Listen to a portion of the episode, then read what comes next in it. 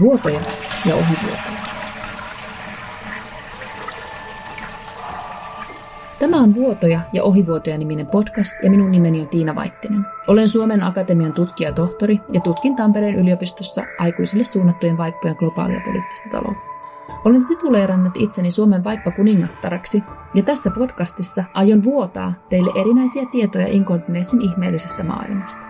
Podcast on osa tutkimushankettani, josta löydät lisätietoja internetsivulta www.vaippahanke.fi. Hanketta ja siten myös tätä podcastia rahoittavat Suomen Akatemia sekä Koneen säätiö.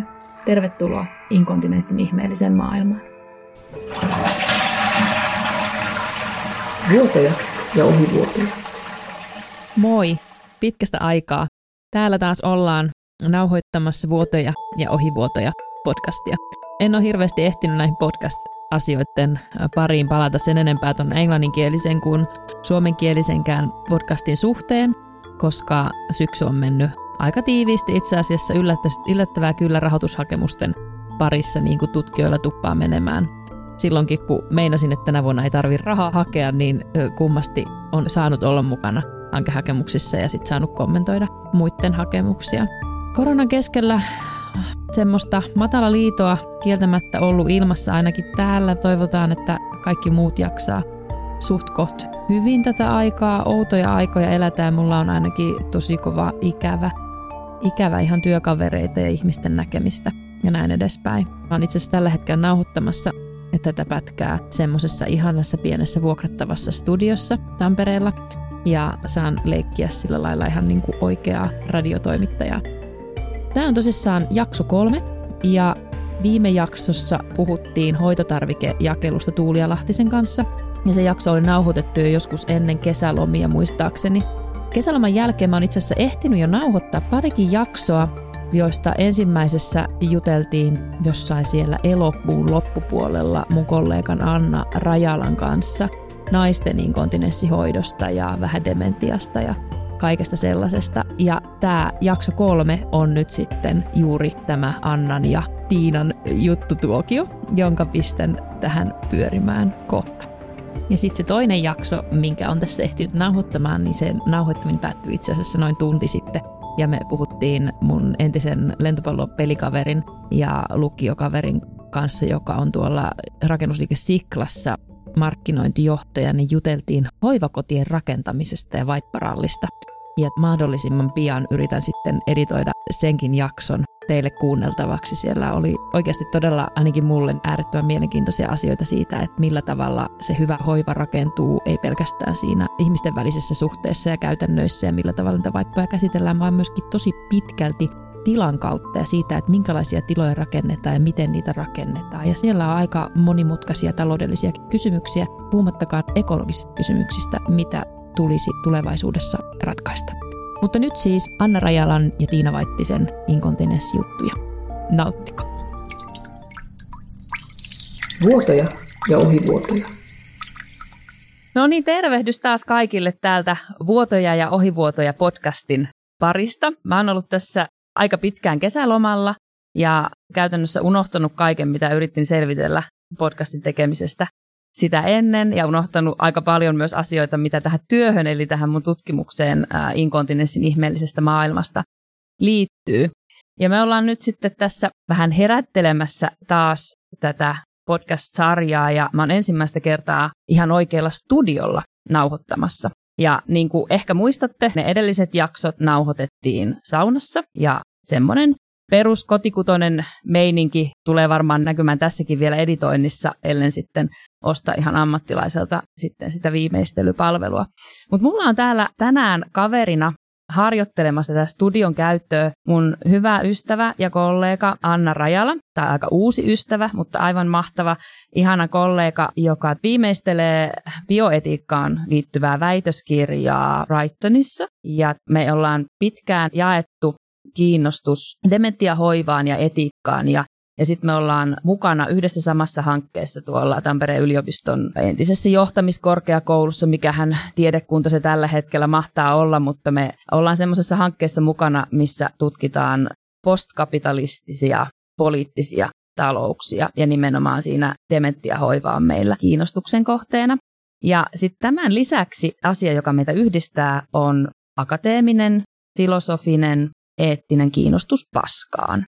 Ja tota, ollaan pitkään haluttu päästä tekemään yhteistyötä ja, ja sitten tuossa viime kevään aikana mä oon Annalle aika paljon puhunut tästä mun hankkeesta ja mitä tulee lantionpohjan fysioterapian mahdollisuuksiin inkontinenssin hoidossa ja naisten inkontinenssissa. Se syy, minkä takia mä oon Annalle näitä asioita vuotanut ja vuodattanut, asioita, joita Anna tuntee monelta osin paremmin kuin minä, sillä hänen ensimmäinen koulutuksensa on fysioterapeutti. Että meillä on täällä studiossa nyt tämmöinen aivan mahtava originellityyppi, joka on fysioterapeutti ja bioeetikko, ja meillä on tarkoitus Annan kanssa jatkaa tulevaisuudessa yhteistä tutkimusta muun muassa synnytyksen jälkeisen inkontinenssihoitoon liittyen ja siihen liittyvään etiikkaan ja talouteen ja palvelumuotoiluun ja, ja näin edespäin. Mutta Anna, kerro mulle vähän lisää. Mä esittelin sut nyt tällä tavalla, mutta kerro mulle vaikka vähän siitä, että sä teet, viimeistelät siis bioetiikan väitöskirjaa, se liittyy dementiahoivaan, mutta sitten, että mikä tämä on tämä meidän yhteinen kiinnostus. Joo, eli ihan mahtavaa olla täällä. Kiitos kutsusta. Mun väitöskirja, mitä mä teen Brightonin yliopistoon, liittyy tosiaan eettisiin asioihin, bioeettisiin asioihin, ja mä keskityn siinä myöskin tähän fysioterapia-osa-alueeseen, että se alkoi ensin, ensin ihan bioeettisenä tutkimuksena, mutta sitten mulle tuli semmoinen tunne, että mun täytyy jollain tavalla purkaa, purkaa tätä mun, mun omaa taustaa myös etiikan kannalta, niin mä oon sitä nyt sitten sittemmin kaventanut tai tarkentanut tähän fysioterapian alueeseen. Dementia siellä tulla tupsahtelee raoista ja väleistä vuotaa, vuotaa siihen mun tutkimukseen, koska dementia ja vuotaminen ei ole ehkä ne sellaiset asiat, mitä, mitä fysioterapiassa monesti pidetään ehkä keskeisinä, mm. koska monesti kun ihminen, jolla on muistisairaus ja se muistisairaus etenee sellaisen pisteeseen, että se ihminen ei pysty niin sanotusti aktiivisesti osallistumaan siihen fysioterapiaan. Ja fysioterapiahan perustuu siihen, että siinä hyvin paljon ihmisen täytyy itse pystyä osallistumaan, niin monesti pitkälle edenneen dementikon kuntoutus jää sitten kuntouttavan hoitotyön vastuulle. Et mulle jotenkin nämä tämmöiset kysymykset, että millä tavalla dementia sairastava henkilö ehkä uloskirjoitetaan siitä fysioterapiaprosessista sen dementia-oireensa takia, vaikka siellä olisi sitten taustalla kuitenkin selkeä tarve mm. fysioterapeuttiselle. Eli sä oikeastaan tavallaan se dementian kautta niin kuin tarkastelet myöskin niin kuin niitä fysioterapian bioetiikan rajoja ehkä jollain tapaa. Kyllä, joo, se liittyy ehdottomasti joo. tähän. Et esimerkkinä just tässä tutkimuksessa, mitä mainitsit, missä ollaan Tampereen yliopistossa tekemässä dementian poliittisesta taloudesta, niin siinä samalla tavalla mun kiinnostuksen aihe on se, että, että millä tavalla dementiasta puhutaan, minkälaisia subjektiviteetteja siellä esiintyy, millä tavalla se dementoitunut henkilö, niin kuin tavallaan, että jätetäänkö hänet pois siitä, siitä mm. prosessista, mm. ja että minkälaisia diskursseja siellä esiintyy mm. dementiaan liittyen että tässä on sekä niin kuin bioeettinen tai fysioterapian bioeettinen että niin kuin koko fysioterapia-alan jonkinlainen uudelleen Joo. mietintä. Joo, tämä on varmaan myös toinen asia, mikä meidän töitä aika paljon yhdistää, koska dementia ja muistisairaus itse asiassa paitsi semmoisena niin eettisenä kysymyksenä sen osalta, että, että minkälainen elämä on hyvää, kun sairastat dementiaa, mutta myöskin sen kannalta dementia tämmöisenä tapauksena tai tapaustutkimuksena se auttaa tarkastelemaan tosi monen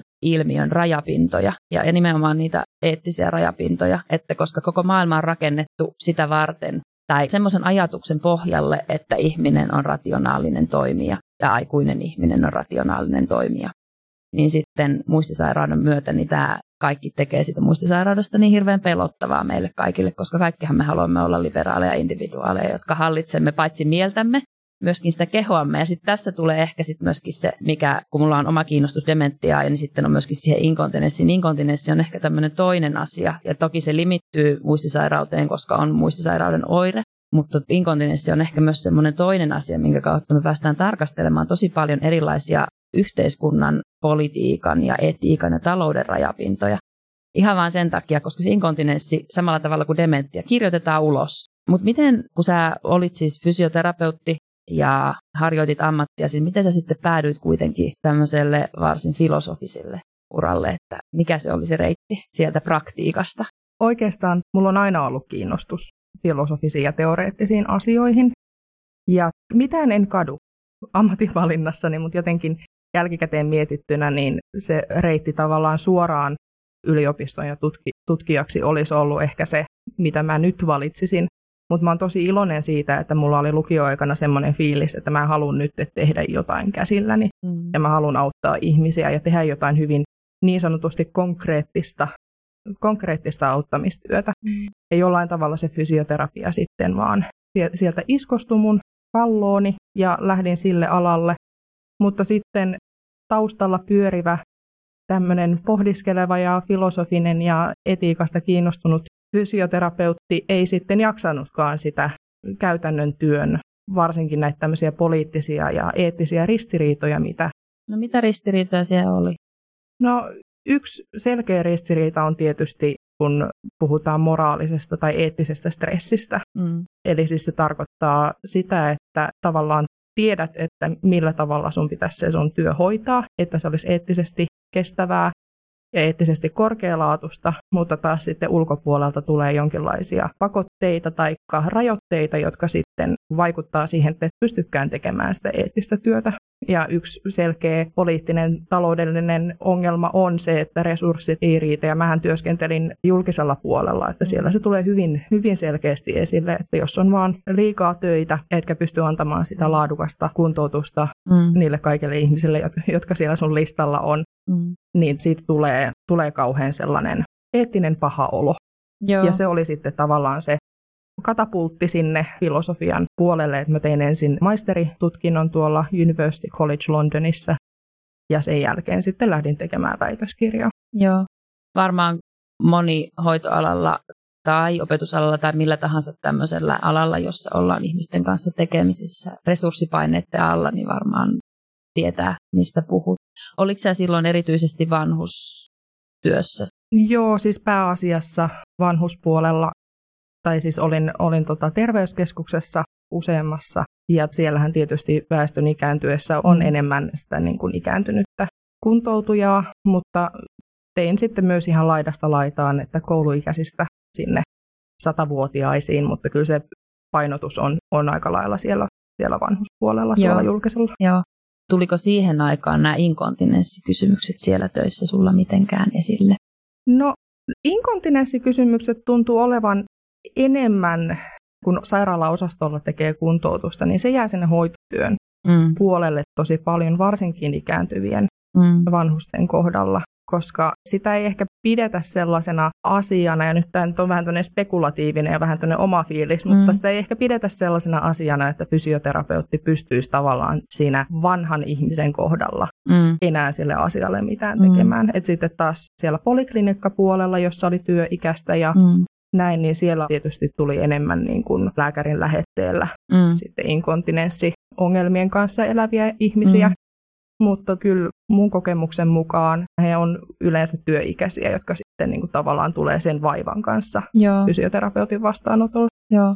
Joo, semmoinen kuva tuosta niin tutkimuksestakin sitä skannaillessa, niin se inkontinenssi ja fysioterapia ja vanhushoiva, niin ne on ehkä semmoisia asioita, mistä ei hirveästi ole. Ja erityisesti tietysti dementian kohdalla. Se on tietysti lantiopohjalihasten treenaaminen siinä vaiheessa, kun et välttämättä muista, kuka olet, niin aika haastavaa.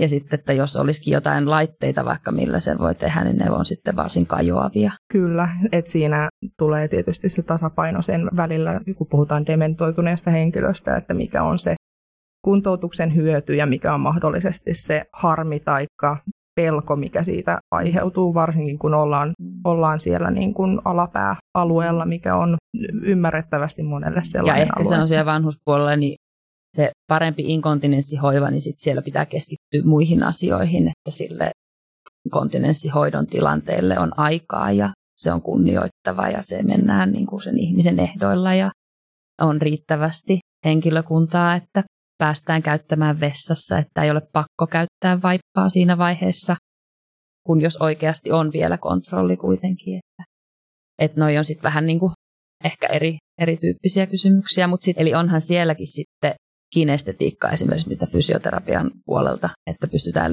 liikuttamaan sitä ää, apua tarvitsevaa ihmistä Kyllä. helpommin. Ja, ja, ja sitten nämä linkittyy varsin usein ää, peseytymis- ja WC-tilanteisiin ja tai, tai vaikka vaivanvaihtotilanteisiin. Kyllä. Se syy, miksi nyt aika pitkään puhuttiin tuosta Annan taustassa siellä fysioterapiassa, niin on se, että mun mielestä on aivan huikeeta, että meillä on tällainen hyvin filosofisesti orientoitunut bioetiikan tutkija Suomessa, jolla on tällainen käytännön tausta.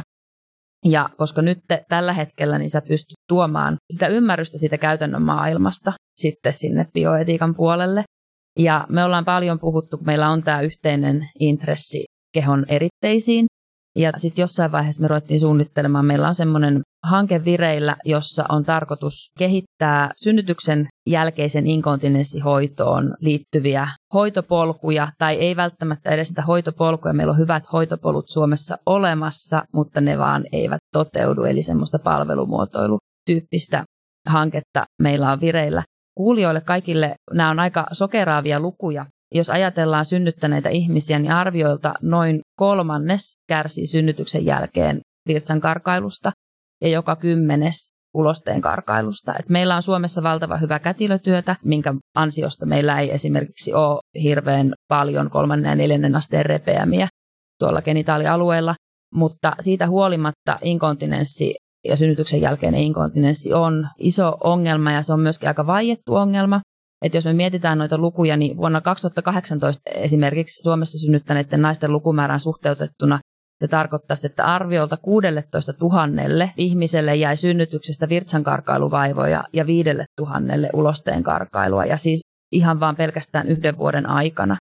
Lantiopohjalle ohjatun lihasharjoittelun avulla pystytään synnytyksen jälkeistä inkontinenssia hoitamaan todella tehokkaasti, mutta se ongelma on, että meillä ei välttämättä tiedetä tästä hirveästi, ja siellä perusterveydenhuollon tasolla niin hoitoonohjaus ei toimi niin hyvin kuin se pitäisi. Sitten tästä tietenkin seuraa se, että jos synnyttäneille ihmisille jää lievää inkontinenssia siellä synnytyksen jälkeen 2-30-vuotiaana, se voi olla hyvin pientä vielä siinä vaiheessa mahdollisesti, et, ja sit erityisesti jos se on aika pientä, ja sitä vähän normalisoidaan, että no kyllä vähän lusikka silloin tällöin lirahtaa, jos olet lapsia saanut, niin sitten sä helposti käännyt käyttämään sitten niitä kevyitä inkontinenssisuojia, mutta iän myötä ja erityisesti vaihdevuosien myötä, niin tämä vaiva tietenkin pahenee.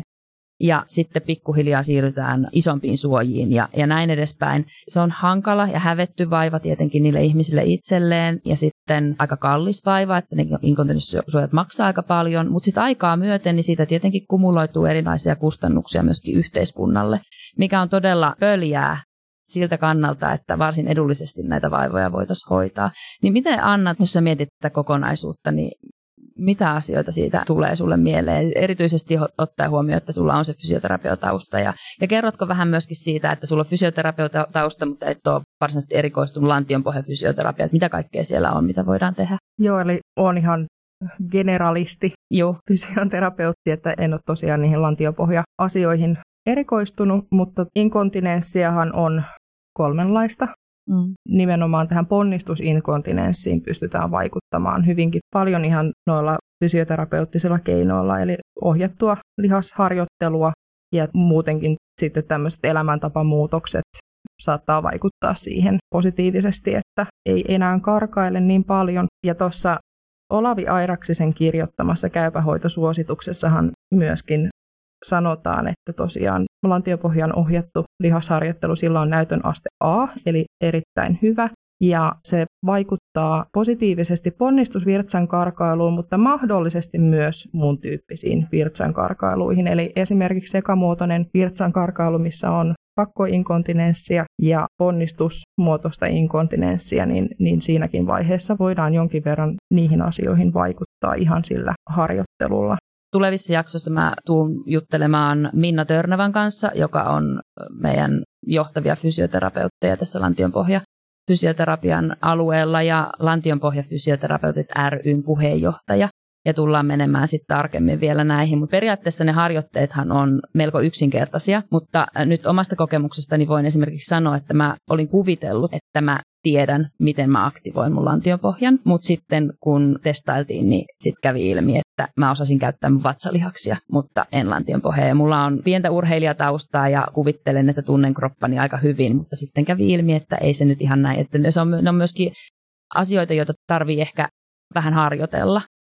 Joo, mutta todellakin mä juttelen Törmän Minnan kanssa sitten tarkemmin vielä siitä varsinaisesti lantiopohjafysioterapiasta, mutta jos me ajatellaan niin kuin niitä kauaskantoisia poliittisia, taloudellisia ja eettisiä vaikutuksia ja palataan ehkä vielä vähän sinne vanhuspuolelle, niin mitä se tarkoittaa, että jos nyt ajatellaan, että mä vaikka synnytän 28-vuotiaana ja sitten mulla tulee semmoista pientä inkontinenssia ja en ehkä mene sitä lääkäriin tai jos meenkin, niin sitten välttämättä mua ei ohjata eteenpäin fysioterapiaan, niin mitä se tarkoittaa sitten siinä vaiheessa, kun mä oon 78 tai 88?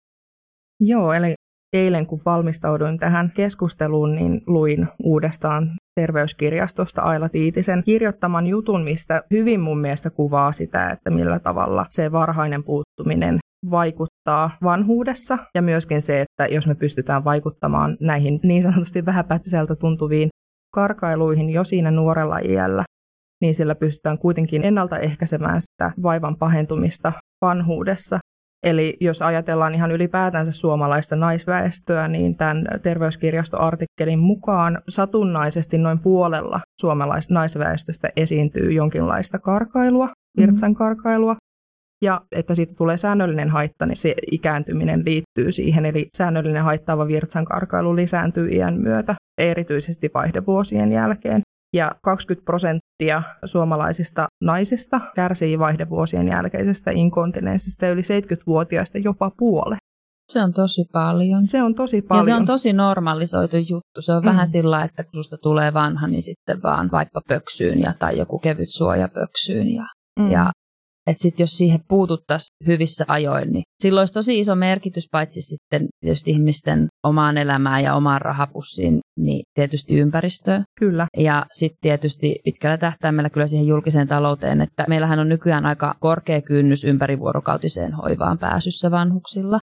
Mutta yksi merkittävä syy on kyllä sitten vaikea inkontinenssi, ja jos ei sen kanssa itse tule toimeen niin täällä on semmoisia kumuloituvia vaikutuksia, että me ei olla sitä Annan kanssa vielä laskettu, mutta toivomme, että jossain vaiheessa rahoittajat ovat suotuisia ja pääsemme tekemään tämmöistä inkontinenssin poliittisen talouden tutkimusta myös siinä määrin, että voitaisiin vähän niin kuin projektoida niitä summia, mitä se tarkoittaa julkisessa taloudessa. Ja kun on olemassa kuitenkin erittäin edullisia varhaisen puuttumisen keinoja. Ja sitten kun puhutaan siitä, että ja tämä on mun mielestä, mikä on niin kuin äärimmäisen kiehtovaa ja yksi taas merkittävä asia, minkä takia inkontinenssista pitää puhua. Et koska me ei puhuta näistä asioista ollenkaan, niin sitten tietenkään ne hoitoketjut ei välttämättä toimi ja sitten ne taloudelliset vaikutukset. Mutta tämä on itse asiassa semmoinen asia, että kun puhutaan vain ikääntyvästä Suomesta ja kuinka me taloudellisesti tulemme siitä selviämään ja rakenteellisia ratkaisuja tarvitaan, niin yleensä rakenteellisella ratkaisulla viitataan siihen, että jostain täytyy leikata. Mutta tässä on semmoinen kohta, että tässä vaan niin kuin sen hoitoketjun palvelua parantamalla on mahdollista säästää julkisen sektorin rahaa, parantaa ihmisten elämänlaatua ja mahdollisesti todella merkittävissä määrin, että Suomihan kuluttaa maailman kolmanneksi eniten aikuisten vaippoja vuosittain. Suomessa keskimääräisesti väestöä kohti laskettuna, niin me käytetään 1,3 kilogrammaa inkontinenssisuojia vuodessa. Ja sitten taas esimerkiksi Norjassa vastaava luku on 0,58 ja siellä ilmeisesti just tämä lantiopohjafysioterapia toimii paremmin. Tietysti tässä kun ajatellaan niitä vanhushoivan kuluja, niin yksi asia itse asiassa nyt tuli mieleen, että minkä takia siihen ehkä ei ole niin hirveästi julkisesti haluttu, taikka se ei tunnu semmoiselta asialta, että siihen kannattaisi puuttua, on se, että tietysti ne vaikutukset ei tule heti. Mm että se varhainen puuttuminen tietysti vaikuttaa ensisijaisesti sen synnyttäneen naisen välittömään arkeen ja elämänlaatuun mm. ja tämmöisiin asioihin. Et jos me ajatellaan, että oman hygienian hoito vaikeutuu ikääntyessä ja se vaikuttaa suoraan siihen, että pystyykö ihminen asumaan omassa kodissa, niin sillähän on huomattavia taloudellisia vaikutuksia. Joo, ja sitten sinne tulee kaikki kaatumiset, kaikki sellaiset asiat, mitkä linkittyy tosi paljon ja sitä kautta sitten mahdolliset lonkkamurtumat ja kaikki sellaiset. Ja nämä ei ole mitään meidän keksimiä juttuja, että tästä on kansainvälisesti lantiopohjafysioterapeutit puhuu tästä todella paljon, mutta jostain syystä se tieto ei siivilöidy oikeisiin paikkoihin. Kyllä, ja hyvä kun mainitsit lonkkamurtumat, koska pitkäaikaishoivan ohella lonkkamurtumat on todella kallis okay. kansantaloudellisesti Joo. hoitaa. Ja siinä on tietysti ei, ei pelkästään taloudellinen puoli, vaan myös se eettinen puoli, että totta kai se vaikuttaa sekä sen ihmisen, jolle murtuma tulee, niin sen elämänlaatuun, mutta myöskin vauhdittaa kuolemaa, Aivan. mikä on yksi sellainen asia, mikä tuo taas tämän inkontinenssin varhaisen puuttumisen vaikutukset yhä selkeämmin esille, että minkä takia olisi tärkeää siinä vaiheessa, kun siihen asiaan on helppo puuttua, Juu, niin Juu, puuttua siihen. Juu. Ja sitten tähän voi vielä lisätä, että vaikka me ollaan tässä puhuttu nyt synnytyksen jälkeisestä inkontinenssista ja lantionpohjafysioterapiasta, niin lantionpohjalihakset ovat myös miehillä. Ja myös miesten täytyy niitä treenata ja myös se vaikuttaa inkontinenssiin, että tämä ei ole niin kuin välttämättä erityisesti naisten ongelma, vaikka se siinä niin kuin synnytykseen linkitettynä ää, naisoletettuihin liittyykin. Ja toinen, mikä niin kuin lonkkamurtumista, niin kuin tavallaan tämmöinen epäsuoria kustannuksia, niin mistä ollaan puhuttu aikaisemmin, niin painehaavaumat. Että nehän on ihan jär, että kokonaiskustannukset Suomessa painehaavaumien hoidosta on vuosittain noin 420 miljoonaa euroa. Ja se muodostaa noin 2-3 prosenttia terveydenhuollon kustannuksista. Ja inkontinenssihoito liittyy kyllä painehaavaumiin monin tavoin. Osaatko sanoa siitä jotain lisää tällä ihan heittämällä? No ihan heittämällä ehkä siis kyllähän se niin kuin varsinkin vuodeosastohoidossa ja pitkäaikaishoivassa, missä ihminen ei, ei pysty itse mahdollisesti kääntymään, vaihtamaan asentoa, käymään vessassa. Ja siihen lisätään vielä budjettivaikutukset, että ei ehditä sitä märkää vaippaa vaihtamaan mm hirveän nopeasti, niin se sekä aiheuttaa että pahentaa niitä lantion alueen varsinkin painehaavaumia ja, ja se, että jos tota, on jo painehaavaumat siellä ja se pääsee tietysti siellä hautumaan, mm. hautumaan niin se ei ole kauhean hyvä, mm. hyvä tilanne. Mm. Että siinäkin mielessä inkontinenssi on pitkäaikaishoivassa merkittävä tekijä, että se mm. sekä huonontaa sen ihmisen elämänlaatua, mutta myös vaikeuttaa hoivatyön tekemistä. Mm. Ja niin kuin puhuttiin siitä moraalisesta stressistä tuossa alussa, niin tämä on yksi semmoinen, mikä mahdollisesti aiheuttaa sitä. Mm. Eli että jos sä tiedät, että siellä on ihminen, joka on vaikka soittanut kelloa ja hänellä on siellä nyt paketti housussa taikka, mm. ja taikka, mahdollisesti se painehaavauma. Ja, ja mahdollisesti painehaavauma, niin, mutta jos on vaan niin kiire, on vähän ihmisiä, saattaa olla vaikka yksi hoitaja mm. yövuorossa, mm. Niin siinä ei vaan kerta kaikkiaan välttämättä ehdi mm. tekemään sitä työtä niin kuin tietäisi, että se mm. pitää tehdä. Mm, kyllä. Joo, tästä meillä täällä ihanassa studiossa alkaa tämä studioaika loppua, mikä on sinänsä ihan hyvä, että nyt mä ehkä opin tekemään näitä myöskin sillä, että mä en niin puhu ummet ja lammet ja, ja tämä vaan jatkuu ja jatkuu niin kuin joitakin haastatteluja, jotka odottaa tuolla editoimista, niin ne on aika pitkiä.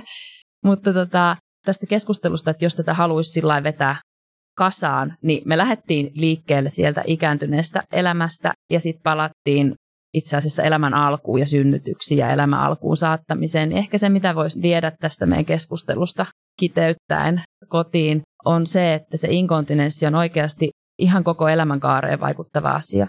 Mutta ei vaan sen yksilön kohdalla, vaan koko yhteiskunnassa ja myöskin sitten niin kuin yhteiskunnan julkisessa taloudessa. Ja että se ei riitä, että me katsotaan, että no tuolla on tuo inkontinenssi nyt siellä hoivakodissa ja sitten on inkontinenssi näillä synnyttäneillä naisilla, kun ne on niitä samoja ihmisiä.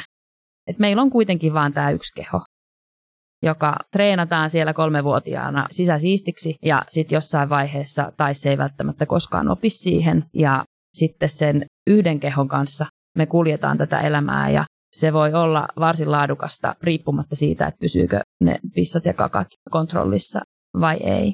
Haluatko Anna lisätä jotain vielä tähän yleiseen horinaan?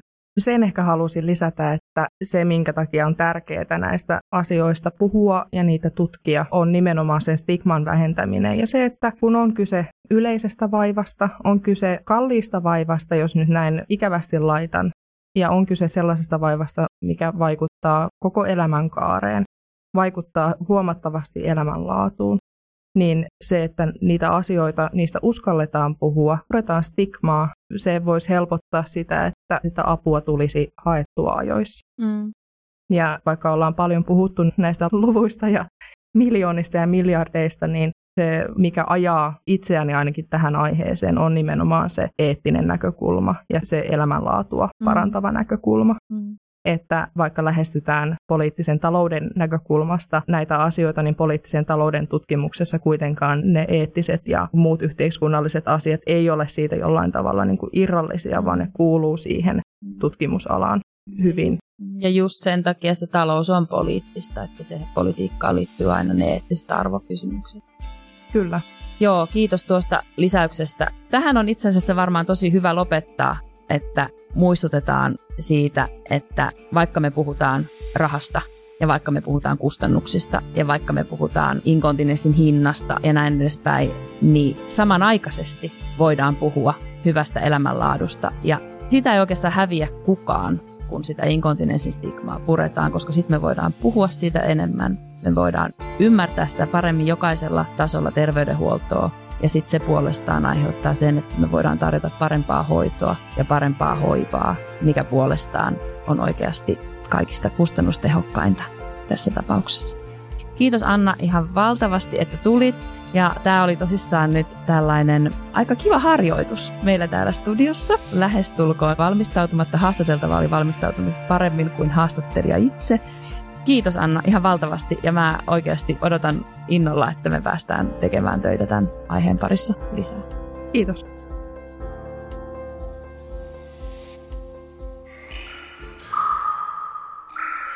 Vuotoja ja ohivuotoja.